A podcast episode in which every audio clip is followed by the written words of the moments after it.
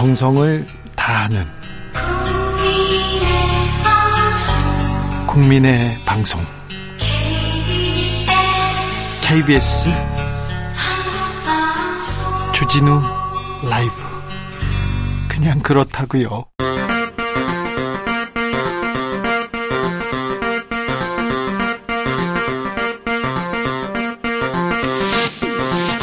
주진우 라이브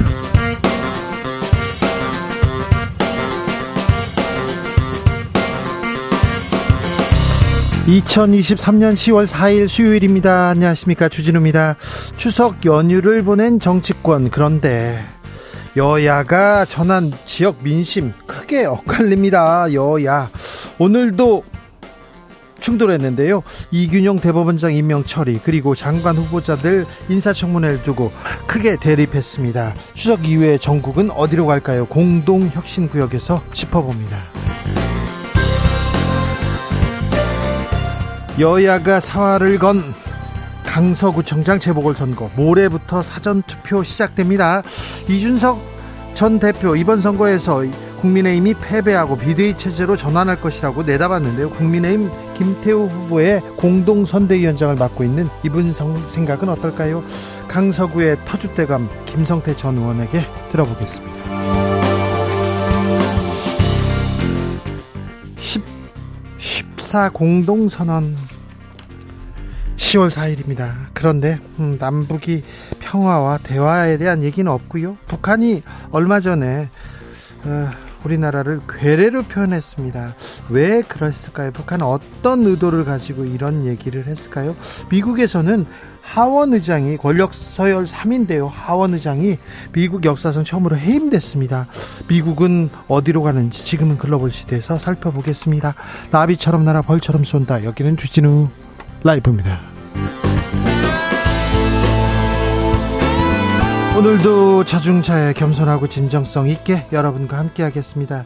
6일간의 연휴는 끝났습니다. 이제 일상으로 돌아오셔야 됩니다. 꿈에서 깨야 됩니다. 아쉬우시죠? 네. 아, 아, 근데요, 음, 다음 설까지, 2월 10일까지는, 어, 참으셔야 됩니다. 많이 남았습니다. 2025년 추석 연휴가 7일이라고 합니다. 어, 기쁘죠? 그때를 생각하고 좀 참으셔야 됩니다. 연휴에서 돌아와서 돌아와서 일상으로 와야 되는데요. 어, 벌써 10월 4일입니다. 올해 세 달밖에 안 남았습니다. 그런데 한편으로 생각해 보면 세 달이나 남았습니다. 자, 올해 잘 마무리하도록 올해 미진했던 계획 남은 아, 세 달 동안 어떻게 아, 보내겠다. 여러분의 계획 들어보겠습니다. 문자는 샵 9730 짧은 문자 50원, 긴 문자는 100원이고요. 콩으로 보내시면 무료입니다. 그럼 주진우 라이브 시작하겠습니다.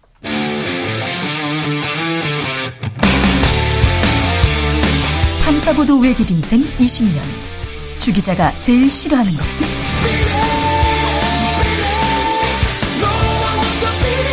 이 세상에서 비리와 부리가 사라지는 그날까지. 오늘도 흔들림 없이 주진우 라이브와 함께.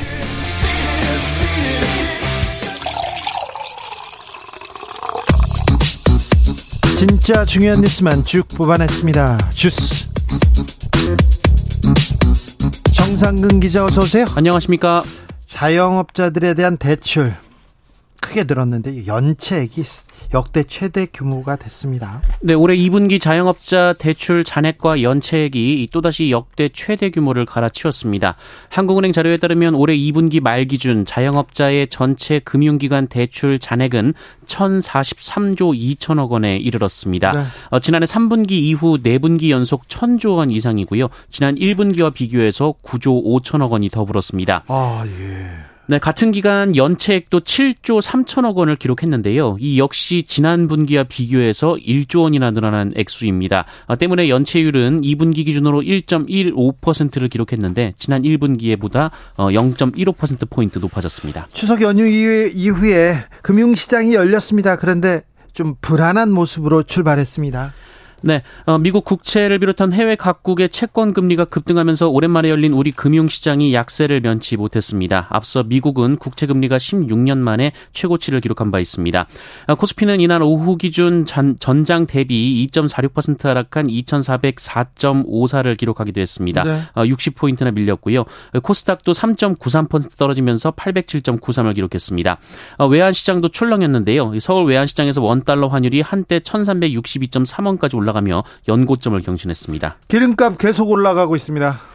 네, 어, 국제 유가가 오르면서 국내 주유소 경유 판매 가격이 9개월 만에 리터당 1,700원 선을 돌파했습니다. 오늘 한국 석유공사 사이트에 따르면 오전 8시 전국 경유 판, 평균 판매 가격이 전날보다 0.11원 오른 1,700 1,603원을 기록했습니다.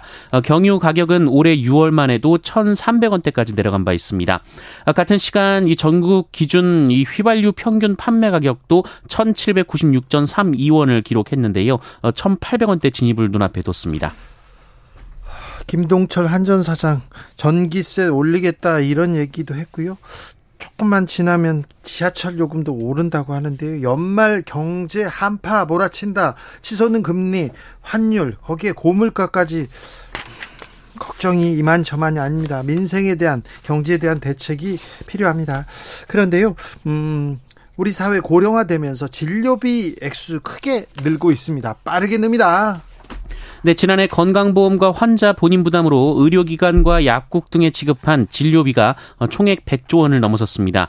재작년, 재작년보다 9.5% 늘었고요. 100조 원 돌파는 이번이 처음입니다. 어, 의료기관을 외래 혹은 입원으로 찾은 사람의 수도 급증했는데요. 어, 전체 입 내원 일수는 10억 5,833만 일로 직전년보다 10.5%나 어, 늘었습니다. 네. 또한 지난해 진료비의 43.1%인 44조 1천억 원을 65세 이상 노인 인구가 사용한 것으로 확인됐습니다. 전체 기준 노인 인구는 17%입니다. 계속해서 경제적 부담은 가중되고 있습니다.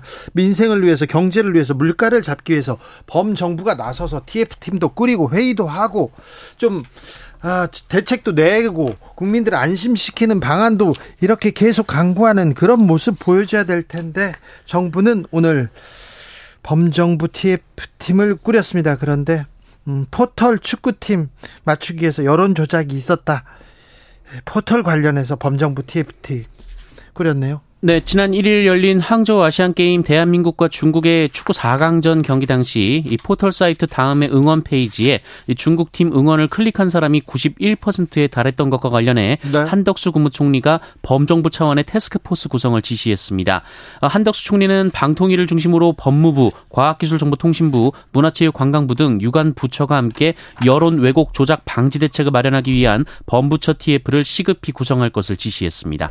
가짜 뉴스가 사회적 재앙이다 이런 얘기도 했는데요. 이동관 방통위원장 한 발짝 더 나갑니다. 국기문란이란 또 단어를 썼어요. 네, 이동관 방송통신위원장은 오늘 기자들과 만나서 이런 걸 방치하면 바로 국기문란 사태가 된다라고 말했습니다. 어, 이동관 위원장은 뉴스타파 보도에 충격이 가시기도 전에 건강한 민주주의를 지키는 공론장이 무너질 수 있다는 것이 보여졌다라며 어, 국민 충격이 정말 크다라고 말했습니다. 여권에서도 연일 공세 이어갑니다. 어, 국민의힘 김기현 대표는 오늘도 SNS를 통해 좌파 성향이 강한 포털 사이트에서 벌어진 일이라며 어, 총선을 앞두고 여론 조작의 망령이 되살아나는 건 아닌지 심각한 문제를 제기하지 않을 수 없다라고 주장했습니다. 카카오인데요. 다음 카카오인데 좌파 성향이 강하다 이렇게 또 얘기하시네요. 윤석열 대통령 오늘 가짜 뉴스를 강조했습니다. 네, 윤석열 대통령은 오늘 재한군인회 창설 기념식에 참석해서 가짜뉴스와 허위 조작 선동이 이 나라 민주주의를 위협하고 있다며 향군의 자유 대한민국에 대한 확고한 신념을 가진 여러분이 이 나라를 지켜내야 한다라고 말했습니다. IP를 보니까 네덜란드에서 있었던 얘기인 것 같습니다. 해외발 매크로. 그러니까 IP IP를 몇 개 동원해서 매크로를 돌려서 매크로에 뚫린 듯한데 지금 음 누가 외국에서 장난을 친 건 분명합니다. 이거 아, 좀 바로 잡기는 해야 될 텐데 이렇게 범 정부가 나서서 국기문란 얘기하고 그럴 일인가 이건 또 좀 의문이 갑니다. 조금 이따가 저희가 자세하게 좀 따져 보겠습니다. 음. 신원식 국방부 장관 후보자에 대한 청문회 보고서는 어떻게 됐습니까? 네, 신원식 장관 후보자에 대한 국회 인사청문 보고서가 채택이 안 될 것으로 보입니다. 어, 여야는 오늘도 그 신원식 후보자의 적격 여부를 놓고 논의했으나 네. 견해차를 좁히지 못한 것으로 알려졌습니다. 야당에서 부적격자라고 얘기하지 않습니까? 네, 민주당은 신원식 후보자의 과거 막말, 역사관 편향 등을 문제 삼아 부적격이라고 주장하고 있고요. 네. 국민의힘은 신원식 후보자가 국방 전문가이자 전략통 장성 출신이라며 적임자라고 맞서고 있습니다. 네. 어, 만약에 윤석열 대통령이 절차를 거쳐서 신원식 후보자를 국방부 장관에 임명한다면 어, 신원식 후보자는 현 정부 들어서 인사청문 보고서 없이 임명되는 18번째 장관급 인사가 됩니다. 안개 속으로 빠져들었던 김행 여가부 장관 인사청문회 열리기로 했어요. 네, 여야는 오늘 김행 여성가족부 장관의 인사청문회 정상 개최를 합의했습니다. 네. 다만 구체적인 내용은 전해지지 않고 있는데요. 어, 여야 원내대표는 청문회가 정상 운영될 수 있도록 협의하기로 했습니다. 네, 김행 후보자 어, 청문회에서 말씀드리겠습니다. 소상하게 해명하겠습니다. 그런 얘기 했잖아요. 네, 김행 후보자는 오늘 자신에 대한 논란에 대해 인사청문회에서 소상히 설명드리겠다라고 말했습니다. 아, 김행 후보자는 2018년 전후로 회사가 급격히 어려워지자 우리 사주를 갖고 있던 직원들과 주주들이 주식 매입을 요청했고 어, 본인 부부가 어, 이를 수용하고 전량 매입했다며 어, 회사가 굉장히 큰 위기에 몰렸던 2018년과 2019년은 인생에서 지우고 싶은 시기라고 말하기도 했습니다. 보수 성향의 언론사에 서도 계속해서 김행 후보자의 의혹들에 대해서 보도하기 시작했습니다. 네. 김행 후보자의 앞날은 어떻게 될지 좀 지켜보시죠. 일본이 내일부터 오염수 2차 방류 시작할 것으로 보입니다. 네, 일본 도쿄전력은 오늘 지난달 11일 종료된 후쿠시마 제1원자력발전소 오염수 1차 해양 방류 이후 희석 설비 일부에서 도장이 부푼 것을 확인했다라고 밝혔습니다. 어, 희석 설비의 상류 수조 4곳에서 도장이 10cm 정도 부푸는 현상을 발견했다고 하는데요. 어, 그러나 도쿄전력은 도장에 균열이 없고 어, 수조의 방수 기능이 유지되고 있다며 내일 예정된 2차 방류에 문제가 없다라고 밝혔습니다. 우리 정부 음...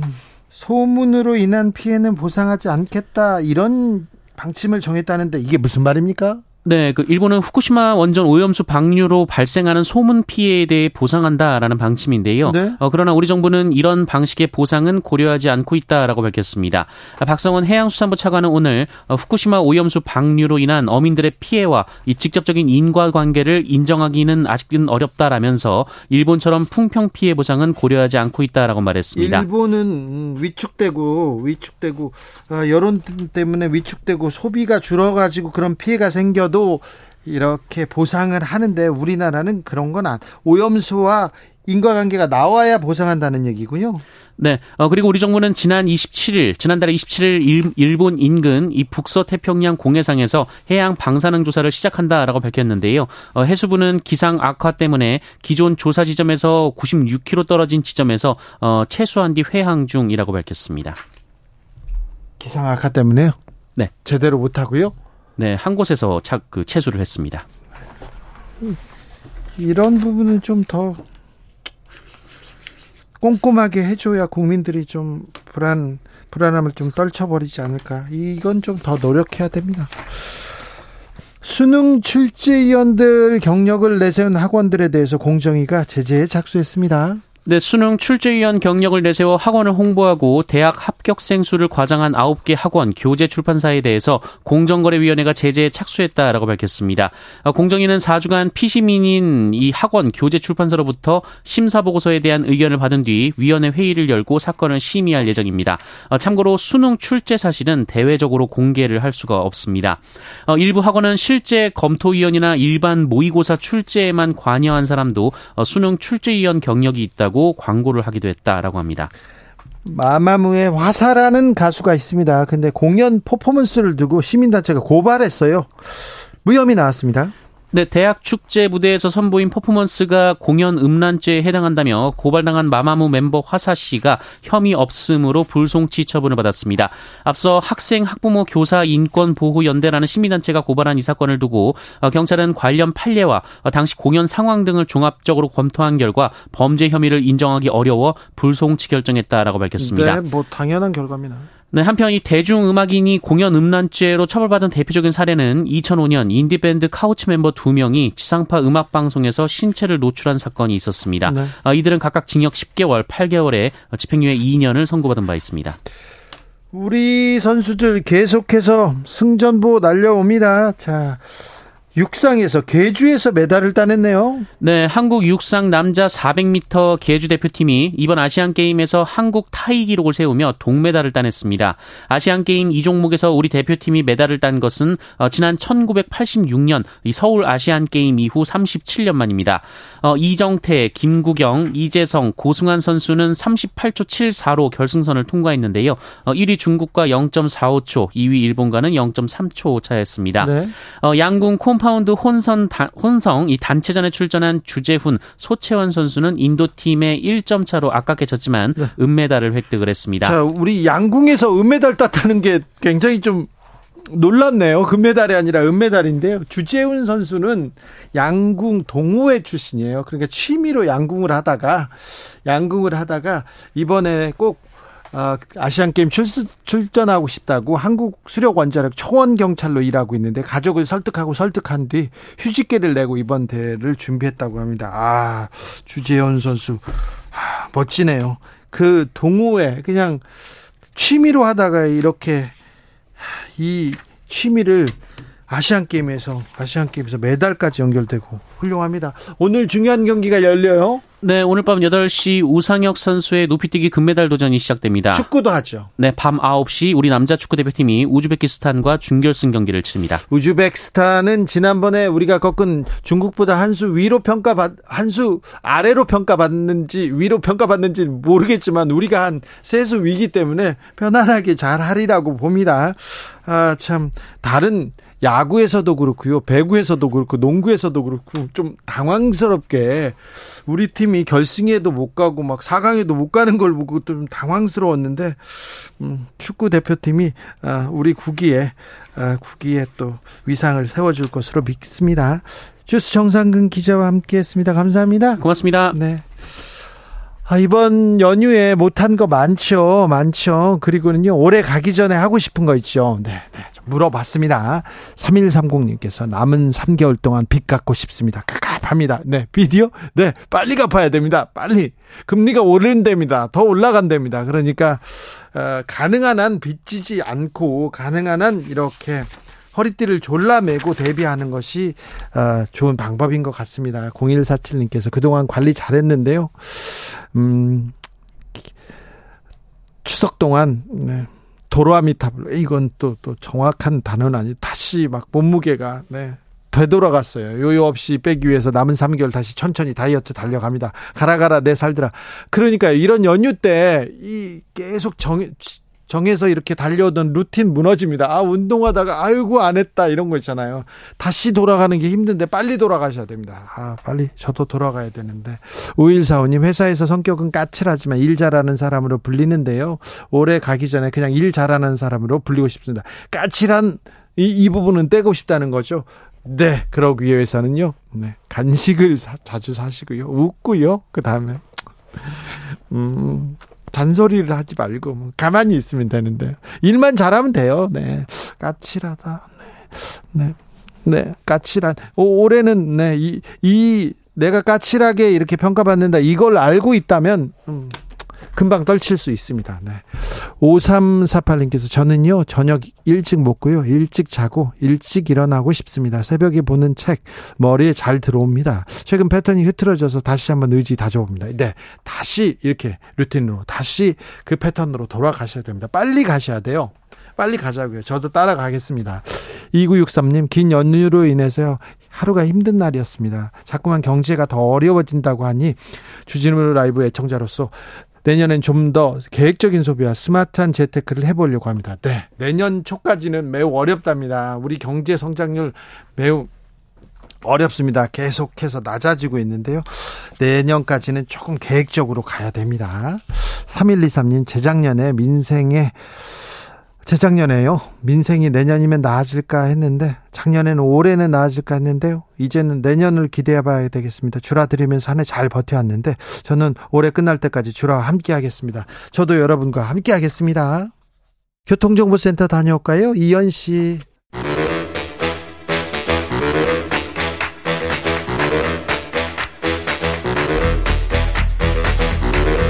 이것이 혁신이다. 여야를 내려놓고 관습을 떼버리고 혁신을 외쳐봅시다. 다시 만난 정치 공동 혁신구역. 수요일 주진우 라이브는 정쟁 비무장지대로 변신합니다. 주진우 라이브가 지정한 여야 혁신 연장 세 분 모셨습니다. 먼저 김용태. 네, 안녕하세요. 국민의 김용태입니다. 류호정. 네, 정의당 류호정입니다. 용혜인. 네, 안녕하세요. 기본소득당 용혜인입니다. 자, 추석 잘 보내셨죠? 예, 잘 자, 보냈습니다. 잘 보냈는데 그래서 추석 민심도 다 좀 다 체크하고 그랬는데 아니 어떻게 추석 때 만난 사람들은 비슷할 텐데 와서 여야가 들은 게 그렇게 틀리더라고요. 자 김용태 최고는 어떤 얘기 들으셨어요? 어, 듣고 싶은 얘기만 들었겠죠. 각자가 아, 그럼, 여야 그렇지. 서로가. 그런데 김용태 최고는 어떤 저는 제발 좀 그만 싸워라. 네. 아, 제발 이 정치가 네. 그만 싸우고 국민들이 정치 걱정 좀 그만하게 좀 해달라. 그렇죠. 국민들이 다 걱정해요. 윤 그러니까요. 대통령 뭐 왜 이렇게 왜 이러냐. 뭐 이재명 대표는 괜찮겠냐. 이다 그래서 어찌 보면 국민들이 바뀌었죠. 지금 예. 네, 정치 정치 가 국민을 걱정해줘야 되는데 이 국민들이 정치의 이 살얼음판 같은 이 환경을 굉장히 좀 걱정하시는 것 같아가지고 좀 네. 죄송스러운 마음이었습니다. 저는 이제 강서구 선거 요새 지원도 나갔었는데요. 네. 보통 이제 한숨 팍 쉬면서 좀 잘좀 합시다 이런 말씀 많이 해주시더라고요. 그 와중에 이제 그 시민분들께서 웃고 있, 는 순간들이 있었는데 아시안 게임 보시는 경우에 네. 그래서 아시안 게임이 이 추석 연휴 기간을 살리지 않았나 차라리 피곤하고 지겨운 정치보다 아시안 네. 게임 보는 게 훨씬 나은 상황이구나 그런 생각을 뭐 했습니다. 여야 정치도 아시안 게임 같아 가지고 네. 아시안 게임 같으면 참 좋겠네요. 네. 그 국민의힘에서는 어차 그 오로지 정적 죽이기와 이념 전쟁에 몰두를 하고 계시고 오늘도 사실 그런 메시지들이 계속 나왔는데 사실 민생은 정말 좀 심각한 수준입니다. 사과 하나를 제사상에 올리는 것도 부담이 스러, 부담스러워서 국민 10명 중 6명이 차례상을 포기했다고도 하지 않습니까? 그래서 그런 분들을 만나 뵙다 보면 가장 많이 듣게 되는 말이 이제 IMF 때보다 힘들다 이런 말씀을 많이 하세요. 그만큼 국민들이 체감하는 고통이 정말 크다는 거고 좀 이 국가 차원에서의 어떤 이 저성장 문제, 경제 위기, 뭐 일자리 불안, 소득 불안 이런 것들을 해결할 방안들을 마련해야 되는데 계속해서 정부에서는 이념 논쟁만 하고 있으니 윤석열 정부 질타가 추석 민심 밥상에 오를 수밖에 없었던 것 같습니다. 명절 때 만나면 너는 괜찮냐, 니네 회사 괜찮냐, 그리고 어떻게 돼가냐, 뭐 살만하냐, 다 그런 얘기 하잖아요. 근데 다 힘들다. 이번에는 어려워요. 얘기하는 사람들이 많았는데,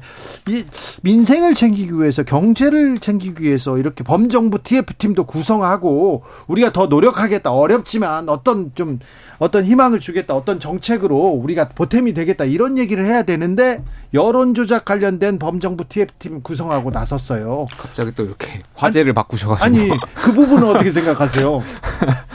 아 근데 그 부분은 네. 조금 더 좀 지켜봐야 될 것 같아요. 그러니까 조심스러운 부분이다 보니까 물론 처음에 그 뭐 포털 사이트에서 이제 중국을 응원하는 분들이 많다라고 했을 이상합니다, 때는 그거는. 그러니까 저도 이상하다 그리고 혹시 국내에 있는 중국 의 그런 네. 어, 국적을 갖고 있는 분들이 좀 어, 과도하게 응원하는 거 아닐까에 대한 생각 정도로 했는데 그렇죠. 이것이 이제 선거로 연결되고 여론몰이로 연결되려면 조금 더 이제 정보나 근거들이 명확해져야 할 수 있는 거기 때문에 이 부분에 대해서 좀 더 신중해야 될 것 같습니다. 그런데 지금 총리, 방통위원장 그리고 어 여권에서 모두 다 여기에 거의 뭐 올인하듯 하- 합니다. 네, 일단 정, 대한민국 정부의 수준이 참, 참 딱하다라는 생각이 좀 들었는데요. 일단 이동관 방통위원장 임명한 게 이런 거 하려고 임명하신 건가 싶습니다. 제가 좀 객관적인 사실들만 찾아봤는데 경기 전후에 이제 다음 웹페이지 댓글을 분석한 결과 50%가 네덜란드, 이제 30%가 일본을 경유했다는 거예요. 네. 근데 이 중에 확인 가능한 IP 가운데에 네덜란드 경우가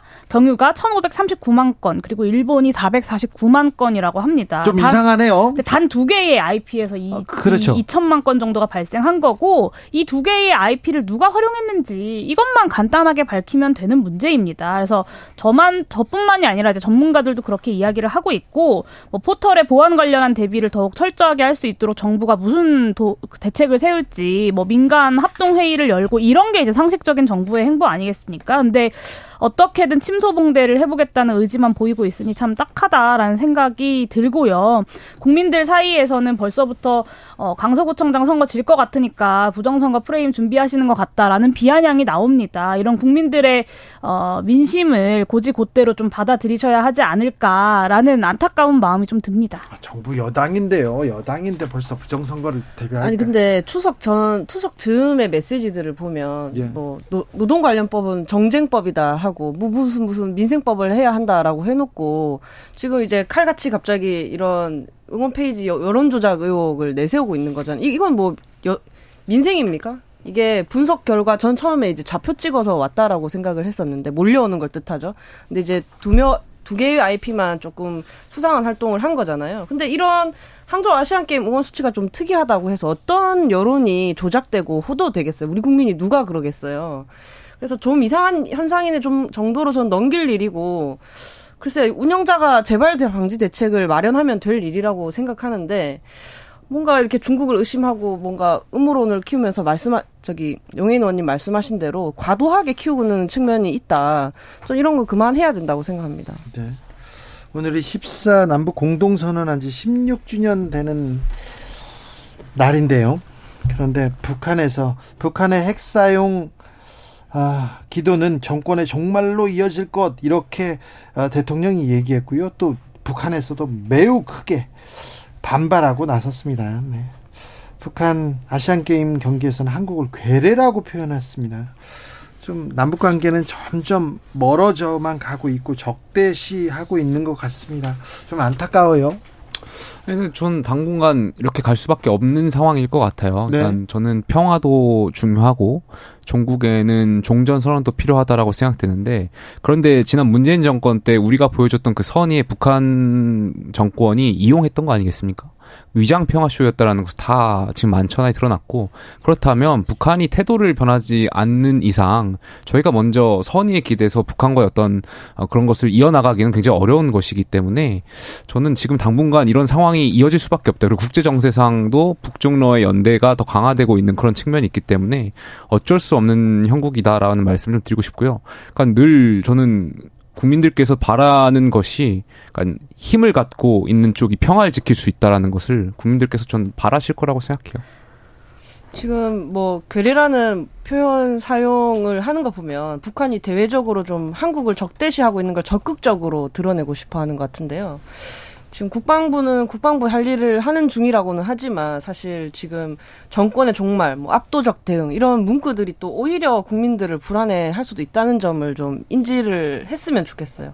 지금 가장 강한 안보는 평화라는 대원칙을 잊지 않고 네. 국민 불안 해소를 위한 메시지를 내는 것이 지금 시기에 이제 대통령과 이제 대한민국 대통령의 역할이지 않을까.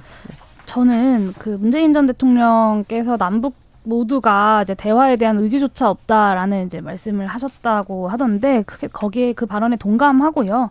그러니까 한국 전쟁 이후에 이어져 왔던 이 양국 간의 체제 경쟁이라는 것이 대한민국의 승리로 끝나지 않았습니까? 근데 그래서 이제 2000년대 이후에는 대한민국이 햇볕 정책으로 이 핵 개발을 억제하고 동북아 평화를 유지 관리하는 전략을 채택해 온 겁니다. 체제 경쟁에서 승리했기 때문에 그렇기 때문에 어, 북한을 사실 회담의 자리에 앉히는 것 그것 이야말로 북한을 상대로 한 어떤 외교적 노력의 실력이자 국력이라고 보는 거고요. 대, 근데 그런데 윤석열 대통령은 마치 이제 반공이 국시인 시절로 돌아간 것처럼 이제 철진한 이념 전쟁을 꺼내 들고 뭐 압도적 힘에 의한 평화 이런 얘기를 하세요. 근데 어, 강대국이 사실 우리 강대국입니다, 강대국입니다라고 얘기하는 경우는 잘 없잖아요.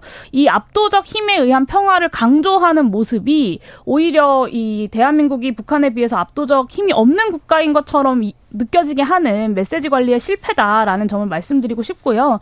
북한의 도발에 흥분하지 말고 차분하게 대화의 장에 북한을 앉히는 것이 윤석열 정부가 보여줘야 할 어, 실력이라는 점을 말씀드리고 싶고 더 많은 전쟁이 아니라 더 많은 대화와 협상이 평화라는 점은 윤석열 대통령님을 빼고는 전 세계 모든 사람들이 다 아는 상식인 것 같습니다. 보수 정권에서 보수 정부에서 남북이 크게 크게 앞으로 나아갈 수도 있어요. 뭐 노태우 정권에서 그런 일이 있었고요.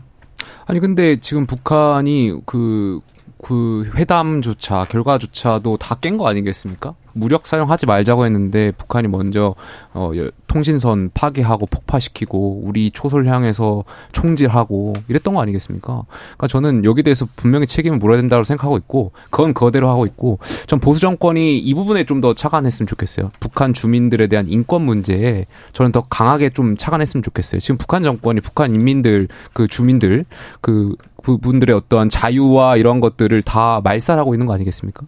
그러니까 그분들에 대해서 결국에 어 가장 중요한 것은 북한 주민들에 대한 어떤 인권과 그런 자유 법치에 대한 부분인 것을 북한 주민 스스로 깨달을 수 있게끔 그럼 어떻게 해야 됩니까?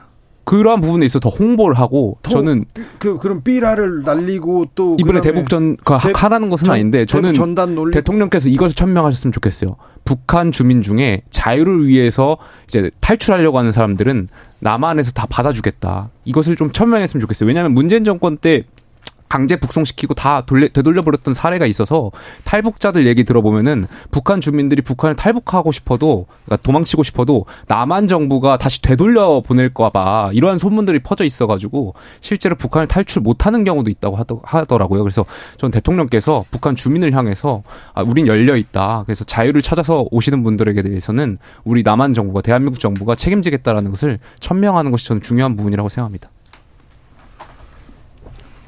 다음 이슈로 넘어갈까요? 네, 뭐 전 북한 주민들에 대해서는 열려 있는 태도로 정부가 좀 대해할 필요는 있다고 생각합니다. 네.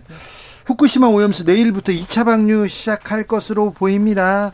이 부분에 대해서는 어떻게 보이 생각하시는지요, 용해인 대표? 네, 이제 윤석열 정부가 도쿄 전력의 대변인 역할을 하고 있다는 비판은 이제 국민들로부터 계속해서 나왔던 비판인데요. 지난 유엔 총회에서 윤석열 대통령께서 공산 전체주의와의 투쟁을 역설을 하셨어요. 근데 저는 참 그 말씀이 한 사람의 국민으로서 부끄러웠고요. 차라리 유엔에서 이 공산 전체주의가 아니라 일본의 후쿠시마 오염수 방출이야말로 세계의 신뢰와 연대에 대한 공격이다. 그러니 방출을 즉각 중단하라라고 말씀하셨어야 된다고 봅니다. 그- 그리고 그것이 유엔 가입국으로서 그리고 주권 국가의 대한민국 대표로서 마땅히 하셨어야 될 말씀이라고 생각하는데 이 이야기를 최인접국인 대한민국의 대통령이 아니라 솔로몬 군도의 총리가 하시더라고요.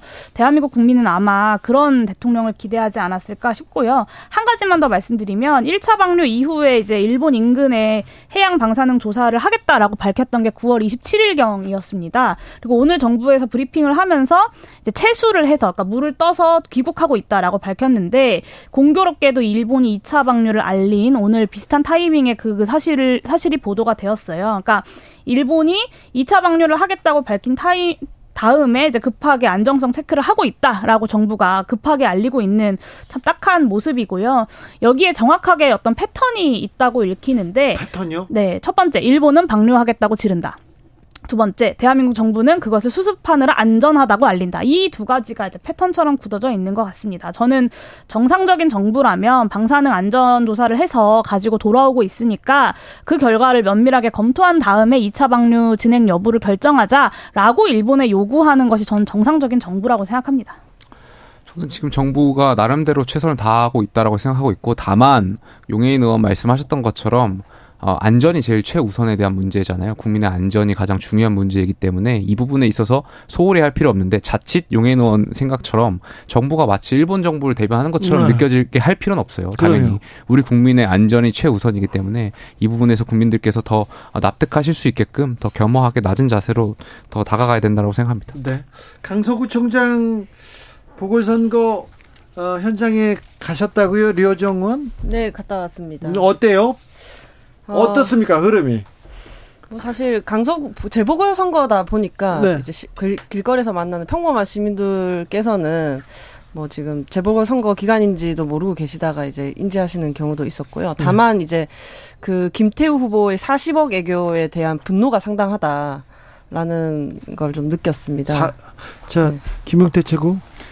그러니까 제가 개인적으로 보기에 네. 보통 기초단체장 선거를 하다 보면 이게 중앙 언론에 잘 나오지가 않잖아요. 네. 그러니까 김태우 후보가 아마 좀 경각심이 좀 부족했던 것 같아요. 그런 발언들을 할 때는 이게 중앙 지금 재보궐 선거기 때문에 모든 중앙 언론과 또 이제 여의도 중앙 정치권에서 다 지켜보고 있는 선거인데 그렇죠. 말 실수하면 당연히 여기서 말꼬리 잡히고 하는 부분이기 때문에 분명히 생각을 표현하는 데 있어서 정제되지 못한 표현이었다. 거기서 저는 분명한 것은 어쨌든 우리 당의 유책으로 인해서 치러지는 거고 물론 그 부분에 있어서 억울한 부분이 있겠지만 그러한 부분을 인정하고 사과하고 저희가 전략을 세울 때 김태우 후보가 구청장에 다시 당선되면 지난 십- 수십 년 동안 민주당 후- 구청장이 못했던 것을 우리가 할 수 있다. 이러한 것을 좀 설득해 나가는 것이 더 바- 맞는 전략이라고 생각합니다. 저는 일단 경각심은 보통 없는 게 아니고 준비도 안 됐다고 생각을 했습니다. 그리고 저는 이 당, 당에도 책임이 있다고 봤어요. 왜냐면 그 40억 부분에 대한 것은 예견된 질문들이잖아요. 그거에 대해서 성실하게 대답해야 할, 그러니까 예- 예상할 수 있는 질문인데, 그러면 당에서든 뭐 캠프에서든 준비를 시켜서 아마 자다 깨서도 대답할 수 있도록 저는 준비되어 있어야 된다고 생각했는데, 그거를 이제 뭐랄까 소위 프리스타일로 연설을 하시다가 40억은 애교로 봐달라고 말씀하신 거잖아요. 그건 후보도 준비가 안 됐고, 주변 캠프도 준비를 안 시켰다. 그렇게 네, 봅니다. 저도 40억 발언 굉장히 경악스러웠는데 그래서 본인의 귀책 사유로 보궐선거가 발생하게 된 것에 대해서 강서 구민들께 사과는 좀 제대로 하셨는지 모르겠습니다. 적어도 공직자라면 이제 자신의 귀책 사유로 인해서 발생하게 된 보궐선거 그리고 그로 인해서 1년 전 불과 1년 전에 자신을 당선시켰던 구민들에게 실망을 안겨드린 것에 대해서 공식적인 사과를 무겁게 하는 게 맞죠. 그런데 여기에 이제 어, 애교 같은 단어들을 붙이면서 굉장히 가볍게 어, 넘어가려고 하는 것이 저는 강서 구민들을 능멸하려는 것이다라는 비판을 할 수밖에 없고요. 그리고 뉴스를 살펴보니까 뭐 건설업자로부터 12번의 향음 접대를 받았다. 인사청탁 문제, 뭐 경찰청 수사 부당 개입 문제 뭐 이런 것들로 징계를 받아서 해임됐었던 비리 검사 출신이 바로 김태우 후보자다. 검찰 수사관. 네, 라는 이제 어, 보도들도 있었습니다. 네. 근데 그랬던 분이 이제 공무원 중대 비리에 대해서 원 스트라이크 아웃제 이야기를 하니 뭐 지나가던 개도 웃겠다라는 댓글들도 많이 달리더라고요. 네. 저는 적어도 상식적인 후보자라면 이 정도 사실에 대해서는 국민 앞에 진솔하게 사과를 하시든 해명을 하시든 하고 나서 공천 신청과 출마를 하실 수 있는 거 아닌가 싶고요. 여전히 이제 대통령께서 사법부 와 국회를 무시하시는 것처럼 국민의힘이 강서 구민들을 너무 무시하는 공천을 한 것이 아닌가라고 생각하고 김태우 후보자가 그것을 스스로 증명하고 있다고 생각합니다. 그러니까 정치권이 약간 뭔가 인정하는데 좀 인색한 것 같아요. 네. 잘못을 네, 또 그러니까 김태우 사과하지 후보자가 40억 관련해가지고 여기에 대해서는 뭐 변명 여지가 없다라고 생각해요. 어쨌든 정말 아까 추석 물가 얘기도 했지만 경제가 어려운 상황에서 국민 혈세가 들어가는 부분이고 그렇다면 여기에 대해서 우리가 사과할 건 사과하고 인정할 건 인정하고 대- 그럼에도 불구하고 김태우 후보자가 구청장이 된다면 어떻게 어떻게 강서구의 발전을 이룰 수 있- 있겠다 이러한 것에 더 포커스를 맞춰서 국민들을 설득한다면 네. 좋은 결과가 있지 않을까 김용태 최고 생각됩니다. 김태우 구청장 후보가 예. 당선될 것 같아요? 당선돼야죠. 될 것 같아요? 돼야죠. 아닙니다. 지금 이 진영 정치에 학을 떼시는 시민들께서 저는 재보궐 선거에서 준엄하게 이제 메시지 내실 수 있다고 생각을 하고 제3 후보를 그렇죠. 정의당 정의당을? 권수정 후보가 있고요. 네. 네. 90, 년대부터 이제 구- 강서구 이사 와서 시원하면서 경력 쌓은 그런 준비된 후보가 있습니다. 자, 그런데 총선 다가올수록 이 양강 구도가 견고해집니다. 제3 세력, 제3 지대 후보 이름조차 내기가 어려워지는데 이그 이런 현실을 어떻게 보고 있습니까, 용혜인? 네, 사실 뭐 제3지대의 정치는 늘 쉬웠던 적이 없고요. 네. 어려, 늘 어려웠고 그 어려운 길을 가겠다고 하는 사람들이 늘 있습니다. 근데 어, 지금 이제 제3지대를 이제 자처하면서 새롭게 당을 만들고 등장하시는 분들을 보면서 국민들이 별로 그렇게 크게 기대를 하지 않는 건 이 제3지대라고 하는 사람들이 그래서 무엇을 하고자 하는 사람들인가에 대한 비전과 전망이 없 기 때문이라고 생각하고 그런 게 없이 그냥 어, 양당이 싫으니 제3지대를 선택해달라라고 하는 것이야말로 저는 기성정치의 문법을 그대로 반복하는 것이 아닌가 싶습니다. 그래서 이번 총선에서는 네. 어, 대한민국의 미래 방향을 무엇을 제시하는가 그것을 기준으로 국민들께서 좀 선택해 주, 해주시는 것이 대한민국을 위해 필요한 것이 아닌가 싶습니다. 용혜인 대표 하나 물어볼게요. 제가 주변에 이렇게 물어봅니다. 들었, 듣는데 용혜인 대표를 응원하는 사람들이 많습니다. 기본소득당은 몰라도 용혜인은 알고요. 네, 용혜인을 응원하는 사람들이 많은데, 음, 국민의힘 지지자들은 아니고요. 중간층에 있는 사람들도 아니에요. 이상하게 민주당 지지자들은 매우 좋아해요. 중간에 있는 사람이 왜 용해인을 몰라볼까요?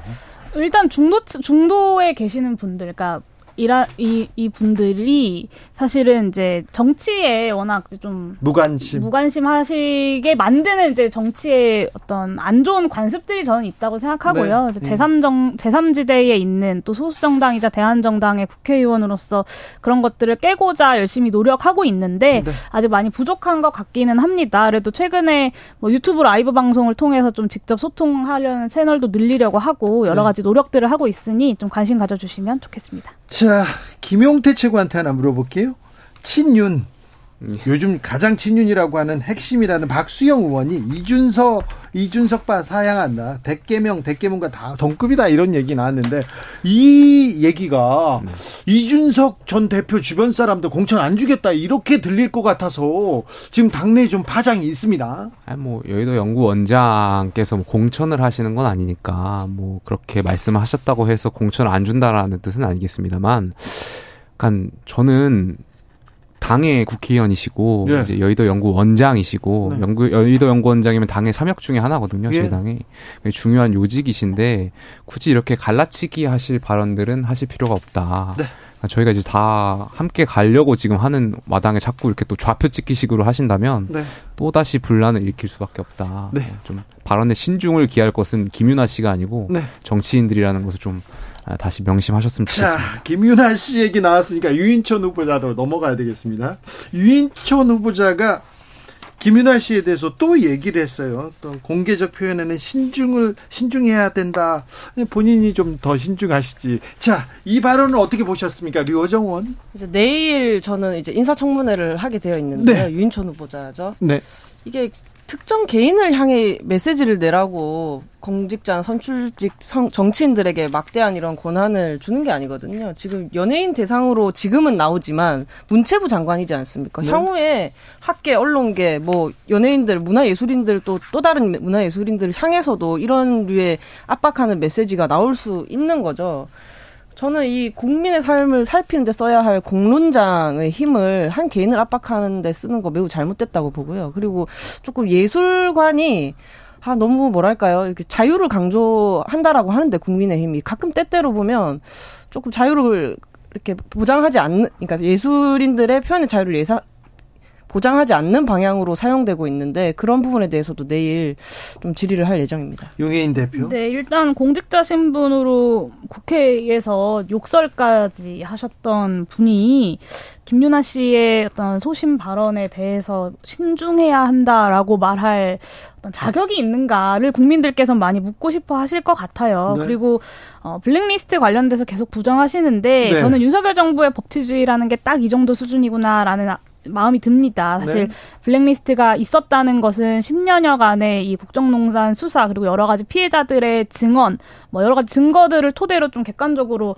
사실로 드러난 문제 아닙니까? 문건이 많았어요. 좌파 연예인 수나 문건, 좌파 수나 퇴출 방안, 좌파 문화예술 단체 관리 방안 국정원에서 만들었지만 뭐 문체부 청와대 보고했다 이런 얘기도 조금 있었죠. 네, 그래서 사실은 이런 객관적 사실들 위해서 지난 정권에선 좀 이런 부족한 부분들이 있었 고 네. 이번 정권에선 내가 그런 실수를 반복하지 않겠다라고 말하는 것이 순리일 텐데 네. 이 하늘도 알고 땅이 아는 명백한 사실을 이동관 후보자, 이동관 위원장도 그렇고 유인촌 후보자도 그렇고 네. 나는 몰랐다 혹은 그런 일 없었다로 일관하고 있다라는 것을 비판하지 않을 수가 없습니다. 저는 이 블랙리스트 없었다라는 답변을 보고 예. 이 정도면 인사청문회를 사실 좀 정상적으로 못 이루어지게 하려고 이렇게 혈관이 막히듯이 하려 막히듯이 조금 문제를 일으키려고 발언 하신 게 아닌가 싶거든요. 네. 왜냐하면 저는 과- 기왕이면은 과거에 했던 말과 행동 말고 네. 앞으로 하실 일들에 대해서 좀 질의를 하고 싶었는데 네. 있던 일은 없었다라고 하시면 그래도 지구는 도는 건데 그래도 확, 확인을 해야 되잖아요. 민주당에서 내일 이거 총공세를 아마 하실 것 같은데요. 저는 네. 이, 이, 이건 정말 저도 못 참겠더라고요. 근데 유인촌이 그- 그때 주무부처 장관이고요. 그리고 청와대에서 이걸 담당한 분이 이동관 방통위원장이에요. 둘 다 모른다고 하면 이거는 그럼 누가 한 겁니까? 누? 아니, 뭐 모른다라기보다 이제 없었다라고 말씀하셨던 것 같은데 예. 저는 일단 본인이 주무부처 장관이시고 하니까 본인 말씀에 근거가 있었을 거라고 생각되고 인사청문회 내일로 예정되어 있죠. 내일 좀 밝히셨으면 좋겠어요. 이 근거에 대해서 이제 네. 국민들하고 조금 다른 생각을 갖고 계셨던 것 같아서 아, 후보자께서 그렇게 생각하게 된 배경과 근거를 제시하신다면 네. 되는 문제다. 네. 이것도 패턴이에요. 그러니까 이균용 대법원장 후보자도 그렇고 이동관 방통위원장도 그렇고 유인촌 후보자도 그렇고 그런 일 없었다라고 이제 버텨요. 그러다가 야권이든 시민사회든 이런 이런 게 다 증거입니다라고 네. 구체적으로 문건이나 이런 물증들을 들이대면 나는 몰랐다라고 네. 이야기하거든요. 참 이런 게 법치주의고 이런 게 윤석열 정부의 상식인가 네. 도대체 고위공직자들의 기강이 어디까지 무너져 있는 건가라는 점을 짚어야 할 것 같습니다. 유인촌 후보자가 제일 괜찮다고 저희 지난주에 얘기했던 것 같은데 네. 너무 또 아유 그렇게 넘어가나 했는데 역시 그냥 한 마세요. 저는 그 셋 중 어느 누구도 국무위원으로 인정하기가 국민들께서 참 어려울 것이다라고 생각합니다. 뭐 신원식 후보자하고 김행 후보자의 각종 의혹들 나오고 네. 나오니까 그러면 지금 말 안 나오는 유인천 후보자가 나은 건가 그런 얘기도 나왔었잖아요. 아, 지금 문자에서 지금 배틀 중입니다. 중도하고 지금 보수에서 난 용해인 좋다. 난 중도인데 좋아한다. 이런 댓글 계속 달리고 있습니다. 네, 그런데 더 열심히 자, 정진하겠습니다. 용해인 의원한테 아주 매서운 질문 나왔어요. 8361님께서. 의원님, 당비가 너무 비싸서 당원 가입 힘들어요. 이렇게. 당비가 얼마예요? 이건 저희 응. 네그 5천 원, 만 원 이제 보통 아, 이렇게 그래요? 내시는데 이제 아무래도 거대 정당, 그러니까 기존의 기- 큰 기선 정당에서는 이제 천 원이니까. 천원 권리당원이니까 좀 부담스럽게 느끼실 수도 있을 것 같습니다. 근데 근데 이제 워낙 작은 정당들은 그렇죠. 당비를 중심으로 운영이 되다 보니까 어, 우리가 함께 마시는 뭐 커피 한 잔, 뭐 하- 담배 한 갑 정도를 당비로 더 좋은 세상을 만드는데 함께 해주신다고 이해해 주시면 감사하겠습니다. 그렇죠. 네. 더 좋은 세상을 위해서 5천 원은 써야 됩니다. 네. 비교섭 단체 같은 경우에 네. 이제 교섭단체와 차등해서 차별적인 지급을 받고 있거든요. 아, 그렇죠. 보조금을. 거대 양당은 돈 많이 줍니다. 사실 정의당도 많이 받아요. 정의당도요? 저희는 여섯 정당도 많이 받습니다. 저희는 여섯 명분의 것을 그 받는 정, 거죠. 아니, 정의당도 수십억을 받고요. 저희는 분기별로 한 800만 원 정도 받는데요. 아, 네. 네, 그래서 이 국고 보조금 제도가 문제가 많고 여러 가지 개혁 방안들도 정치 개혁 논의할 때 반드시 논의되어야 하는 방안이라고 알겠습니다. 조, 생각합니다. 네. 조성빈님께서 기름값, 우유값, 생필품 가격 이런 게 메인 뉴스였으면 좋겠습니다. 주진우 라이브는 경제 뉴스, 생활 뉴스가 메인입니다. 그리고 나서 정치 뉴스 하잖아요. 북한 이념 가짜 이런 화두보다 민생이 먼저 아닙니까? 지쳐요 얘기하는데 네 주진우 라이브에서 좀 더 열심히 자 민생 챙기도록 계속 큰 소리 내겠습니다. 자 그러면요 김행 후보자 청문회는 열린다 안 열린다 열린다 안 열린다 하다 열리기로는 했어요 내일이요. 네, 이제 조금 전에 이제 속보가 네. 떴는데 다행스럽게도 국민의힘에서 이제 그 청문회에 참석하겠다라는 이제 합의를 이제 국- 민주당과 하신 것 같습니다. 청문회인데 왜 국민의힘은 안 나온다고 했어요? 아니, 원래 가려고 했는데 네. 이제 언론에 언론 플레이 그렇게 됐던 것 같고 아, 가려고는 했는데 가려고 했겠죠. 설마 여당이 청문회 대통령께서. 지명하신 그 헌법상 인사권을 형해화시키려고 안 하려고 했겠습니까? 네, 제, 정말요?